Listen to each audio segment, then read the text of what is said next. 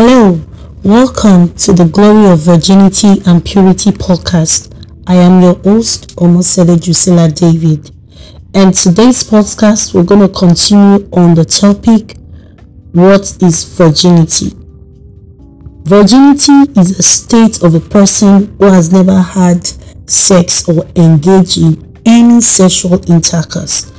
It is a state of remaining chaste and pure, abstaining from all forms of sexual immoralities or knowledge of a person's body. Now, virginity is beyond vaginal penetration with a penis. Virginity must be whole and complete. Virginity means you have never had any kind of penetration, either through the anus or oral sex or any other forms of oral stimulation. Now, this is the mind of God towards our virginity as singles. So it's not just about keeping your virginity. It's your virginity. Is it complete? Is it whole? Is it total? Like, is this really the way God has asked you to keep your virginity? Are you keeping your virginity under compulsion because maybe your parents or your guardians, they always come around to check, do a kind of a virginity check on you. And so because of that, you've decided to keep your virginity. Now, I want you to understand the mind of God towards your virginity. In 1 Thessalonians 4 verse 3 to 4, the Bible says something really very clear. He said, for this is the will of God, even your sanctification, that you should abstain from fornication, that every one of you should know how to possess his vessel in sanctification and honor. Now, what does this mean? It means that the purpose of God for your virginity should be first and foremost for you to honor God with your body. Now, in honoring God with your body, it therefore means that you abstain from every forms of pollution and you keep yourself in purity and holiness. So, virginity is just much, it is more than you saying, okay, I'm going to keep myself, I'm not going to open my leg for anybody. But while you're doing that, you're involved in masturbation. While you say you're a virgin, you're involved in pornography, you're a pornographic addict, and yet you call yourself a virgin. Now, the mind of God for you as a godly virgin is total purity. That is the mind of God for you as a child of God. And now, as a child of God living a chaste life that has decided that you're going to keep your virginity, the mind of God for you is that you should abstain from all forms of immorality. Now, how do you abstain? The easiest way for you to abstain can be found in 1 Corinthians 6 verse 18. The Bible indicates that it said you should flee fornication. He said you should flee fornication. Now, why is it saying you should flee fornication? He said he should flee because every other sin that a man doeth is out of the body, is outside of the body. He said, but the sin of fornication is sin against one's own self.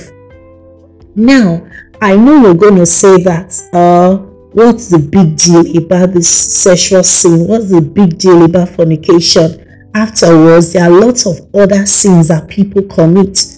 Of course, a lot of persons are there, they steal, they lie, they deceive people, they scam people of their hard-earned money, and, so what's this big deal about, sexual purity or virginity or abstinence, as it were?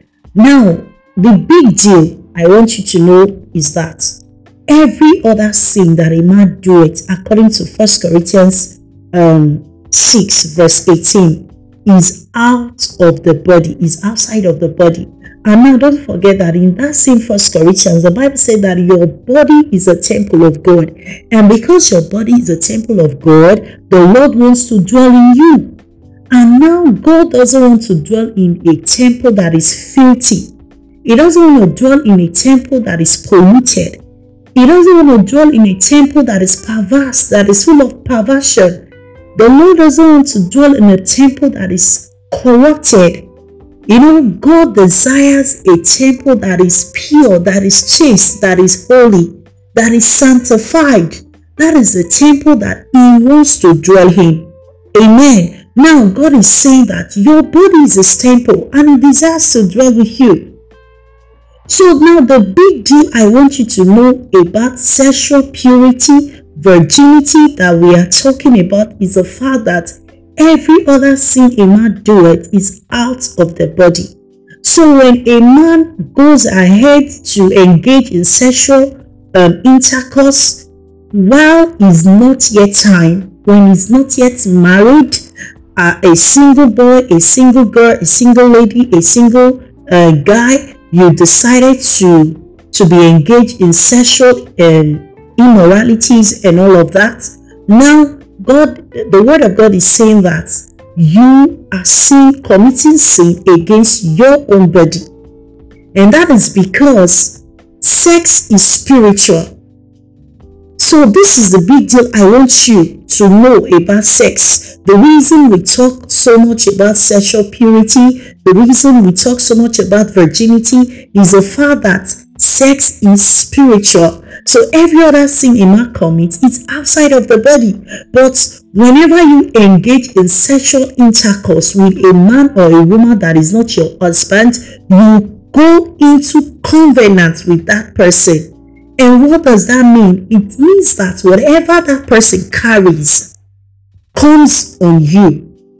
You know, if that person is possessed with a spirit or has, you know, more than 5 demons or spirits that is controlling and manipulating his or her life.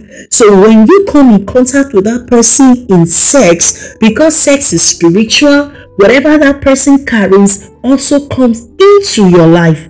And then you begin to wonder, why are things not working for you? Why is your life so messed up? Why do you get so much disappointment in life? Why do you get so much failures in life? You don't know that is a person you have engaged with sexually. You know, some persons, you know, they complain of having spirit husbands, spirit wife. You know, these things especially comes in the process of sexual intercourse. So when you go into sex with a man or a woman that is not your husband, you go into covenant with that person. You automatically become one with the person.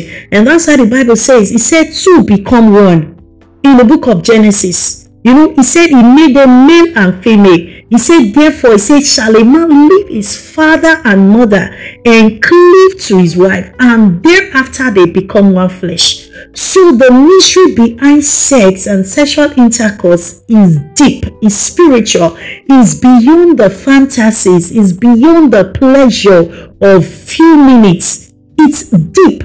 And so the Lord is saying that you, as a child of God that knows that you have a great destiny, you have a purpose to fulfill, because He created you for His glory, He created you for His honor, for His purpose.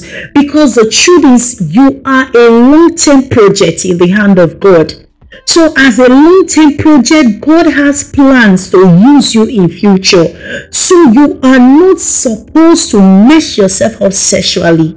A man or a woman that must be used of God must be whole, must be pure, must be chaste. A man or woman that must be used of God, a boy or girl that must be used in destiny, must be that are separated in or herself unto honor. Amen. You have separated yourself, you have distinguished yourself in character, in holiness, in purity. So that's why when I tell people that virginity is just beyond the penetration of the vagina with the penis. It has to do with total purity. You can't say you are a virgin and yet you are involved in anal sex. You can't say you are a virgin and yet you are a lesbian. you are a virgin, you are a gay. And God is saying these are sexual perversions. These are filthiness. And he's saying, come out of it. Come out of your filthy lifestyle. Come out of your immoral lifestyle. And now this podcast is not to condemn you. It's not to condemn anyone if you're sexually involved, if you are deep into sexual intercourse. This message is not to condemn you, but it's rather to show you the love of God. It's to tell you that God created you for his purpose. And the Lord is not in any way happy for you to spoil his project, his plans for your lives. Just imagine if Joseph had fell into the hands of Potiphar's wife. Just imagine the level of damage that would have happened to the children of Israel, the Israelites. They would have suffered and they would have died in the time of famine. But God sent Joseph ahead of his generation because God knew, because he's the Alpha, he's the Omega. He knew that a time is going to come that there will be famine in the nation all over the world. And the only place that are going to have food is going to be Egypt. And God wants to sustain his people. He wants to preserve his beloved nation, Israel. He sent a man ahead, and that was the person of Joseph. So Joseph went through diverse temptations in life just to ensure that he's fit for the kingdom, he's fit to become that prime minister that is going to save the people. Just imagine if Joseph had fell into the hand of the Potiphar's wife. Potiphar's wife impressed on him. Potiphar's wife, kept disturbing him. Like with honor that is going to rescue nations. So Joseph held on. He held on and refused to be tempted. He refused to fall for those cravings, for those pushes and temptations that came his way. So this message is not to condemn you, it's to show you the love of God. And if you have been involved in sexual perversion and you desire to come, God is saying he loves you. There is room for restoration. There is room for you to come back. The Lord will restore you. But you need to keep whole in total purity, serving the Lord. And when the time comes, God is able to settle you with the right life partner. Amen. So this message is for you. And I know God has spoken to you today. So if you want to confess Jesus as the Lord and personal Savior, you've not been living your life in the way you ought to live. I just want you to confess and repeat these words after me. Say, Lord Jesus, I come to you. I know I have sinned against you, but I've decided to turn away from my wicked ways. Lord Jesus, have mercy on me. Wipe my name away from the book of death and write my name in the book of life. I choose to follow you all the days of my life. For in Jesus' name I prayed. God bless you. Bye for now.